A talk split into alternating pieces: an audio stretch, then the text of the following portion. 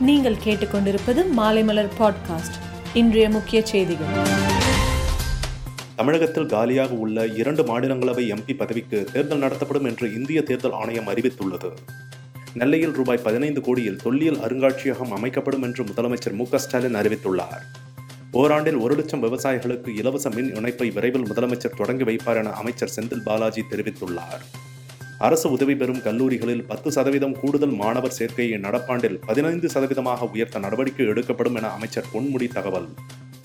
கடந்த ஆட்சியில் நூற்றி பத்து விதியின் கீழ் கொண்டு வரப்பட்ட திட்டங்கள் தொடர்பாக இன்று வெள்ளை அறிக்கை தாக்கல் செய்யப்படுகிறது. விநாயகர் சதுர்த்தியை ஒட்டி சட்டசபைக்கு மூன்று நாட்கள் விடுமுறை விடப்பட்டுள்ளது. சென்னையில் பனிரெண்டாம் தேதி ஆயிரத்தி அறுநூறு சிறப்பு தடுப்பூசி முகாம்கள் நடத்தப்பட உள்ளன. தடுப்பூசி போடு மக்கா என்ற பாடல் மூலம் பிரச்சாரம் செய்யப்பட்டு வருகிறது. கேரளாவில் நிபா வைரஸ் பாதிப்பால் உயிரிழந்த சிறுவனுடன் தொடர்பில் இருந்த நாற்பத்தி ஆறு பேருக்கு பாதிப்பு இல்லை என கூறப்பட்டுள்ளது. சபரிமலையில் பக்தர்கள் தரிசனம் செய்ய ஆன்லைனில் முன்பதிவு தொடங்கியது. தலிபான்களிடம் சீனாவுக்கு சில பிரச்சனைகள் இருக்கின்றன. அவற்றை சரி செய்ய சீனா முயன்று வருகிறது என்று அமெரிக்க அதிபர் ஜோ பைடன் கூறியுள்ளார்.